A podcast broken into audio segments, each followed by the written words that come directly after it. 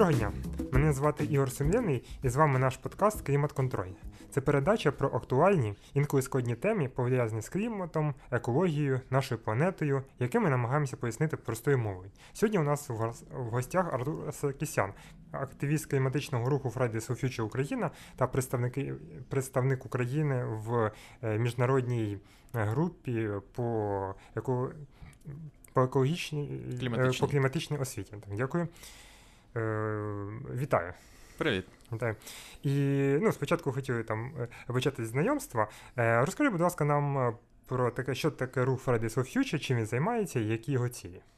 В 2019 році з'явився рух Fridays for Future. Ну, Він почався з вже відомої достатньо Грети Тунберг, шведської школярки, яка почала страйкувати, ну, пропускати уроки в по п'ятницях у школі і страйкувати замість них під шведським парламентом і вимагати більш активних дій, щоб побороти кліматичну кризу. Кліматична криза це якби зміна клімату, але більш точний тепер вважається термін. Не те, щоб більш точний, але більш е, загально вживаний е, віднедавна. Е, так. Е, я, власне, доєднався до нього так само в 2019 році. І е, якщо говорити про е, цілі руху, то.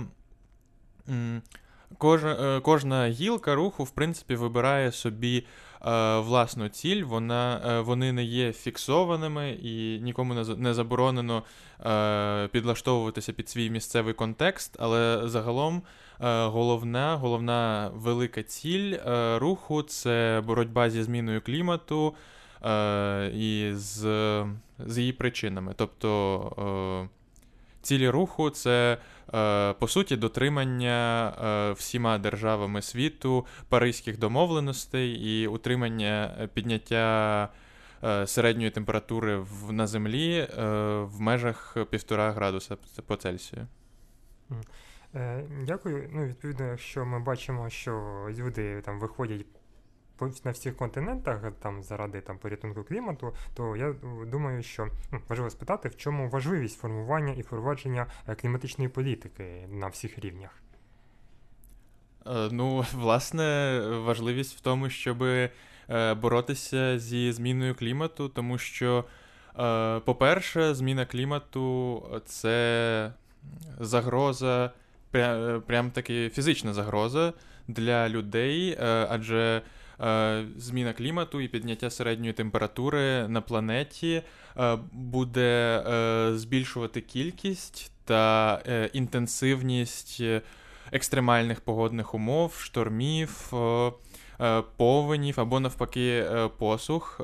Окрім цього, також це і економічні питання, тому що ті самі посухи і повені вони будуть коштувати велику кількість е, не тільки життів, але й грошей. Тобто, це е, зменшення кількості їжі, взагалі, е, зменшення води, ускладнення. Життя людей, ускладнення економічної ситуації у них.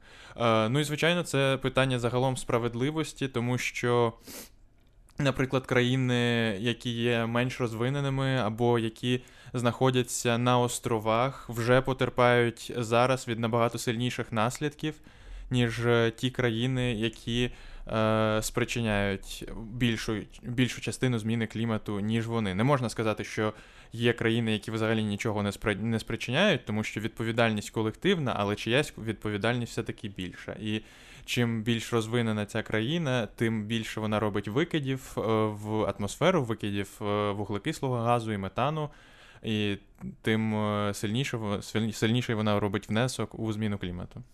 І виходить, що кліматична політика е, це способи запобігання цим викидам. Відповідно, хотілося б трошки детальніше дізнатися, а як от кліматична політика реалізується на прикладі цих самих розвинутих країн, які на знаходяться е, ну, як приклад для інших країн в цьому питанні. Ну, насправді досить змішано вона в них вноситься, тому що не всі е, не всі країни Заходу, скажімо так, глобального заходу мається на увазі, е, роблять дійсно активні дії, дійсно достатні дії для боротьби зі зміною клімату. Е, і, власне, це нам показують е, страйкарі Fridays for Future в цих країнах, які масово також виходять на вулиці або проводять онлайн акції і закликають е, свої уряди діяти більш рішуче. Але так, деякі країни можуть себе назвати більшими лідерами, ніж інші в цьому плані. Ну, тут велику роль грає енергетика, наприклад, це перехід на відновлювальні джерела енергії, е, які, е, які країни можна назвати, які дуже активно беруть в цьому участь. Е, Бельгія, Нідерланди, Німеччина активно розвивають е, свої е, відновлювальні джерела енергії. Uh, також, uh, якщо я не помиляюся, в Шотландії зараз досить швидко розвивається вітрова енергетика. Е, Якщо говорити про Америку, то там більш складна ситуація, бо донедавна президентство е, мав е, президент Дональд Трамп, і він був активним, скажімо так, опозиціонером, е, амбітним кліматичним діям і навпаки. Е, більш підтримував викупне паливо, тому зараз поки що про активне лідерство США не йдеться, але Е, можливо, ситуація скоро зміниться. Все-таки вже США повернулися до Паризької кліматичної угоди. Е, ну, Також є Канада. Канада достатньо прогресивна в цьому плані. Знову ж таки, в питаннях енергетики, але не тільки, також в. Питаннях землекористування, сільського господарства. Я не буду зараз вдаватися в подробиці, але е, вони більш активно запроваджують Е, кліматичну політику. Але хочу сказати, що е, поки що жодна країна не запроваджує таку політику, якої було достатньо. Е, поки що все одно більшість країн світу, більшість країн світу. Не є достатньо амбітними для того, щоб витримати цілі Паризької угоди. Дякую. А тепер хотілося перейти ну, на тему на нашу тему про кліматичну освіту. От е, що це таке і чим вона відрізняється від е, екологічної, наприклад, освіти? Кліматична освіта. М- я розкажу в розумінні нашого проєкту, е, чим вона відрізняється. Суть е, в тому, щоб, е, по-перше, зробити наголос е, на тому, що у нас є зараз глобальна саме кліматична проблема, яка стосується усіх, і яка відбувається вже. Вона не буде десь через 50 років, вона відбувається вже. І е, саме ми, люди, людство, е, несемо відповідальність за 98, скажімо, а можливо і всі 100% е, викидів, які спричиняють е, зміну клімату. Е, чим це відрізняється від екологічної освіти, що ми хочемо, щоб упор йшов більше не на такі академічні штуки, які, можливо, у нас були. Там щось на кшталт, ось у нас є кліматичні пояси. Україна знаходиться в помірному, в нас все класно. Ну, це у всіх було на географії. Ми же хочемо, щоб е, акцент більше був саме на причинах, е, на е, на наголосі на тому, що це глобальна проблема, і на тому, що треба діяти, і як треба діяти. От. Зрозуміло. А от як на прикладі країн Заходу реалізується кліматична освіта? Яка у них ситуація? Ну, я би не сказав, що в них е, ситуація м, занадто краща. Принаймні, з, зі свого спілкування з, з нашими колегами по проєкту з країн Західної Європи. А, зараз в них є багато, е, багато організацій, молодіжних організацій, які, е, власне, просувають ідеї кліматичної освіти, але е, на інституційному рівні е, не знаю наскільки все е, так само, як в нас, тому що подробиць вони мені не розказували, але. Е, з того, що я в них питав, і з того, що вони мені розказували, е, їм також не розповідають е, ґрунтовно про зміну клімату, про її причини та про те, як наскільки її варто зупинити, і як саме її загалом можливо зупинити. І так, ну і власне через це вони також доєднуються до нашої петиції, яку ми будемо випускати скоро. А які ресурси необхідні для запровадження кліматичної освіти в школах і університетах, ну як України, так і можливо там інших країн? Ну, звичайно, е, з ресурсів потрібні вчителі, які би. Е, ні, навіть не так. Спочатку потрібна. Е, як це сказати? інституційне бажання uh-huh. її запровадити. Я теж вважаю, що це ресурс. Е, потрібно. Е, найперший ресурс, який нам потрібен, це бажання і розуміння там, відповідних міністерств та народних депутатів бажання і розуміння того, що це треба запроваджувати. Це по-перше. По-друге, звичайно, потрібна розроблена програма, навчальна програма. Е, Бажано, щоб вона була е, перевірена і щоб вона була звірена з міжнародними даними, щоб не було таких. Е, Факапів, як, наприклад, з е, там який там в, в підручнику хімії про те, що сода лікує рак чи щось таке, тому що хотілося б уникнути е, такої дезінформації. Е, ну, звичайно, це е, якби створення нового курсу в школі. Е, для цього потрібні е, натреновані вчителі, спеціалісти.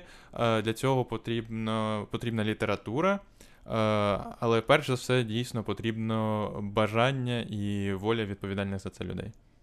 Відповідно, ну, продовження е, цих слів, з якими труднощами стикаються активісти, коли намагаються донести цю там дуже важливу ідею до представників влади на різних рівнях?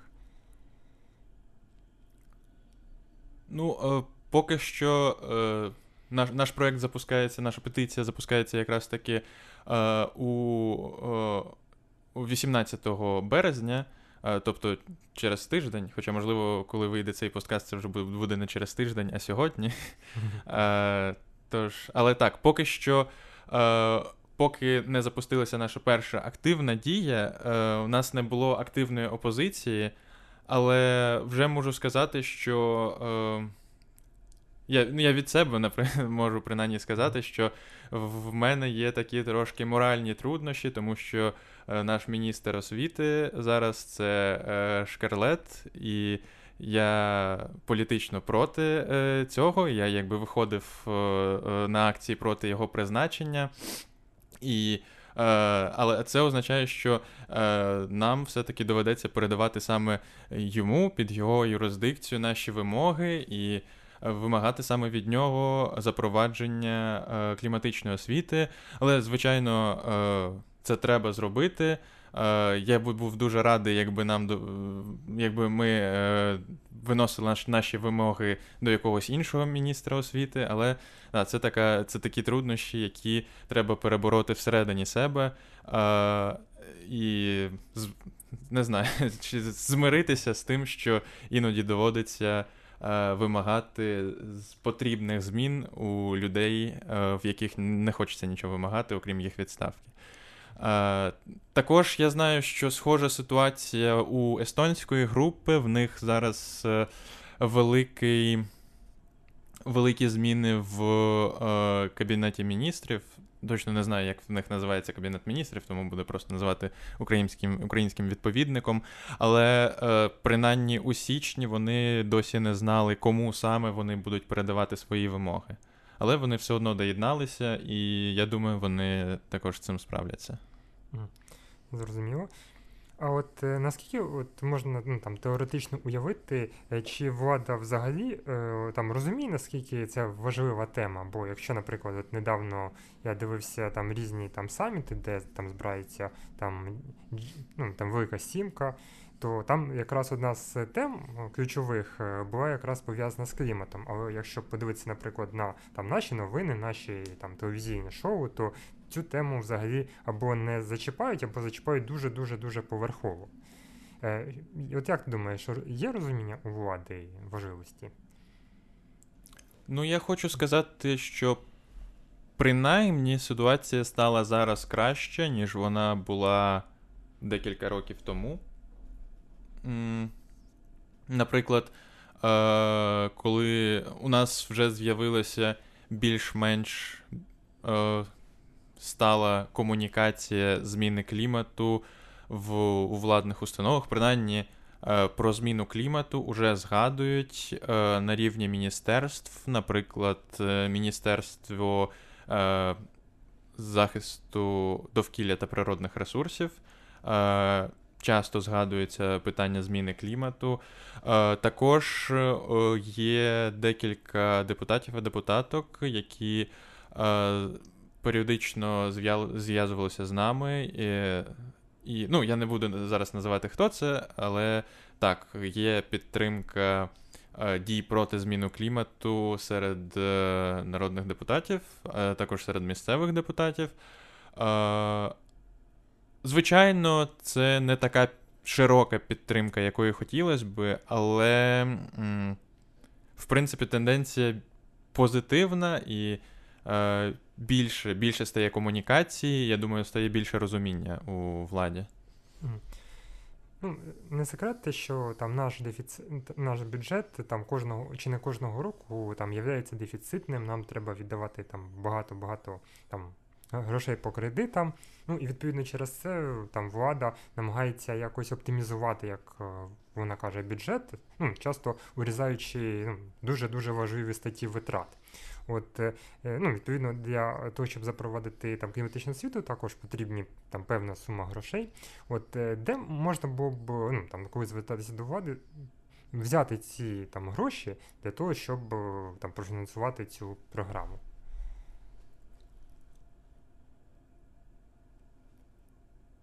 А, Де можна було б взяти гроші, щоб профінансувати цю програму? Ну, на мою думку, не знаю, це зараз буде така більше спекуляція, бо я е, не займаюся бюджетами зазвичай. Е, але, можливо, є е, гранти, які дозволять це зробити. Е, якщо їх немає, то в будь-якому разі. Е, я знаю, яким чином держава може зекономити велику кількість грошей, це запроваджуючи енергоефективність. Е, це е, оновлюючи енергетичну інфраструктуру, адже саме через несталу енергетичну інфраструктуру можуть витрачатися великі купи грошей на утворення більшої кількості електроенергії, ніж могло би бути потрібно. Це, Це можливо можна назвати невеличким уходом від питання, але Е, насправді дійсно я не можу на нього е, відповісти ґрунтовно, тому що ну, де де брати гроші, це питання, з яким має розбиратися, мені здається, влада, а не активісти. Дякую. Хотілося б тепер е, там ще спитати. Ну там не секрет, що в нашій освіті є там достатньо багато проблем, які ну, там не дають їй в повній мірі ну, там, виконувати свою там, основну роль. От Чи не завадять оці системні там, проблеми освіти е, в тому, щоб ну, в повній мірі розкритися от саме кліматичній освіті, якщо її все-таки вдасться там, запровадити на тому ну, на тому рівні, на якому там, ну, ну, хотіли б активісти? Звичайно, проблеми є з освітою, проблеми будуть. І е, запровадження якоїсь нової програми це непросто. Але ну, і я впевнений, що є велика кількість проблем, е, яка, які би не давали цій програмі реалізуватися саме в тій мірі і в тому. Е, повністю в тому напрямку, в якому ми це собі уявляємо, але в будь-якому разі Е, заява про запровадження, хоча б заява про запровадження, е, це було б чудовим першим кроком. Звичайно, робота після цього не закінчується. Після цього буде потрібен постійний контроль громадськості з боку як кліматичних активістів, так і людей, які переймаються освітою. В принципі, як е, цей контроль е, є зараз, я вважаю, що він є. Так, це постійна робота, і, звичайно, буде багато перепон, але мені здається, що не буде таких перепон, які би було неможливо подолати. Власне, хотілося якраз поговорити про ці перепони. А от чи є от, ну, якісь там сили, чи, можливо, люди, які от, ну, там, щиро зацікавлені в тому, щоб ну, там, завадити запровадженню там, кліматичної освіти, ну, як ідеї, ну, яким це невигідно, як ти вважаєш? Я думаю, вони покажуть себе якраз таки, коли ми почнемо збирати наші підписи. Е, зараз я, в принципі, можу сказати, що це ті самі люди, які є опозиціонерами до кліматичного руху загалом, тобто великі там нафтодобувні компанії, е, великі агрохолдинги, тому що землекористування і зміна клімату так само пов'язані е, великі. Е, ну і, і загалом е, традиційні джерела енергії, яких називають. Але не знаю, наскільки активно вони будуть е, виступати саме проти освіти, тому що. Вони нічого про це не заявляли, тому що ми про це поки що не заявляли. Ну і також, також можливо, е, проти кліматичної освіти саме е, будуть різні кола. Можливо, навіть різні кола освітян з тих, хто є більш консервативними. Точно не можу сказати, але можливо так і буде. У мене в школі я не думаю, що буде е, багато опозиції. У нас була школа з екологічним ухилом. Ну, це дуже круто, що є такі школи. От, Але ну, давай уявимо там теоретично, що ну, там, теоретичне майбутнє, що от не вдалося там ні на яку, ні в якій мірі там впровадити кліматичну освіту в школі, ну там на довгостроковій перспективі. Е, То як це вплине на там, наше майбутнє і що з цього вийде?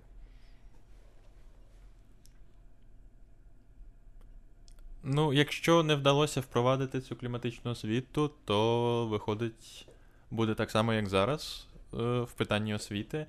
Е, зараз є різні активістські, активістські кола, які займаються такою, ну, власне, кліматичною освітою на волонтерських засадах. І я думаю, вони будуть і продовжувати цим займатися. Але мені здається, що без е, введення кліматичної освіти на такому більш глобальному рівні. Повільніше і, можливо, менше людей будуть доєднуватися до кліматичного кліматичного руху, і менше людей будуть усвідомлювати небезпеку, яку несе е, кліматична криза. Адже, ну, наприклад, я сам я вже сказав, що в мене була школа там з екологічним ухилом, але при цьому, що таке зміна клімату, я сам дізнався. Скільки мені років було? У 18. Е, от, І я школу тоді вже два роки як закінчив. Е, і багато людей просто не знають, не розуміють і не мають змоги отримати це знання, тому що е, ну, мені пощастило, я переїхав у Київ, тут багато різних подій. Е, які, на яких тобі можуть це пояснити. Але я, наприклад, був у Миколаєві. У Миколаєві також є жив у Миколаєві. У Миколаєві також є е, активістський рух, але е, там просто менше людей. І в них нема стільки ресурсів, вони не, не можуть проводити таку велику кількість тренінгів. Тому, звичайно, набагато менше людей у Миколаєві мають можливість дізнатися і зрозуміти про змі... про зміну клімату, про кліматичну кризу. Е, тож так, я думаю, найбільший наслідок тут в тому, що люди будуть менше і повільніше дізнаватися про кліматичну кризу. Ну, я думаю, після ну, там, у нас досить такі змістовної розмови, ну, можливо, нас слухають там освітяни, там працівники Міністерства освіти чи навіть там народні депутати, і можливо у них ну, там виникне питання, от як вони там, ну або звичайні там наші слухачі могли б на своєму рівні допомогти, щоб запровадити там кліматичну освіту. От що б ти їм порадив би, щоб вони на своєму рівні могли б зробити, щоб допомогти з цією ідеєю? Так, ну, якщо говорити про. Е, ну, по-перше, звичайно, вони можуть е, підписати нашу петицію, яку ми будемо запускати, е, і поширювати її серед своїх колег і так далі. Е, серед батьків учнів. Е, от. Але окрім цього, звичайно, це не все, що вони можуть зробити. Вони також можуть писати е, листи, звернення до міністерств або до своїх депутатів, які є від їхнього округу. Запити, звернення або навіть вимоги до просування кліматичної освіти. Також це, звичайно, можуть бути і їх місцеві е, самостійні дії. Наприклад, якщо це вчителі, то вони можуть. Е, е, я, звичайно, розумію, що у вчителів є велике навантаження, але якщо є ентузіазм, вони можуть спробувати провести, наприклад, позакласний захід про зміну клімату, або спробувати пояснити свій предмет е, в цьому контексті. Звичайно, це складно, тому що є методика, за якою треба це робити. Також ну, також вони можуть доєднуватися до своїх місцевих е, рухів Fridays for Future і е, в такий активістський спосіб вимагати кліматичної освіти, кліматичної справедливості. Якось так. Зрозуміло. А наприклад, якщо там ну, нас, нашим слухачам захочеться більше почитати про кліматичну освіту, про кліматичну кризу, то які б ресурси можна було б їм порадити, е, щоб більше дізнатися по цим темам? Mm. А, Ну, вони можуть. Е... Ну, е, як мінімум, по-перше, вони можуть знайти сторінки Fridays for Future Україна або міжнародні сторінки. Також ми е, скоро запускаємо е, сайт нашого проєкту з кліматичної освіти, і там так само ми розписуємо і наші вимоги, і причини, чому саме такі в нас вимоги. Якщо е, загалом про зміну клімату є бажання почитати, то е, чудові матеріали є на сайтах НАСА, на сайтах, на сайті громадської організації Екодія. Е, багато матеріалів загалом. Е, загалом є багато матеріалів, так. Е, де ще? Звичайно, якщо є бажання прочитати більш такі наукові джерела, то є звіти IPCC.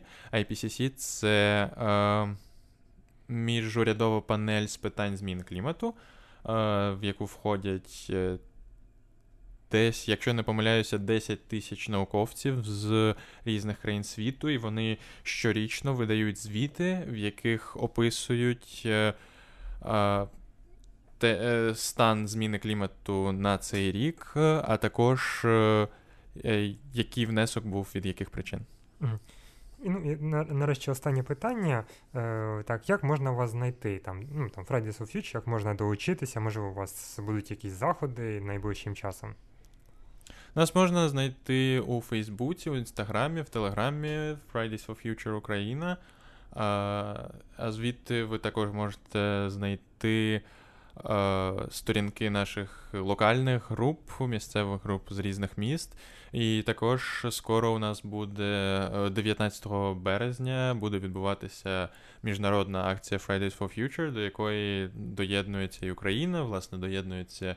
Е, Київ, і окрім Києва, ще 12 міст, серед яких е, Харків, Львів, е, Миколаїв. На жаль, не можу більше згадати. Здається, ще Маріуполь точно з голови зараз не, не згадаю, які ще. От, ви можете доєднатися до цих акцій, познайомитися з нами і, можливо, залишитися із нами. Дякую за, за цікаву розмову. Дякуємо за те, що ти зміг. Е, я знаю, у тебе дуже напружений графік, за те, що ти зміг до нас прийти. Е, ну і нагадуємо слухачам, щоб ви там е, не скупилися на лайки, там підписувались, підписувались на Fridays for Future, підписувались на там наші подкасти, е, ставили лайки, тому що завдяки цьому ми можемо робити все більш корисний контент, який точно змінить наше майбутнє найкраще. Дякую. І підписуйте петицію. Дякую. Все, до побачення. До побачення.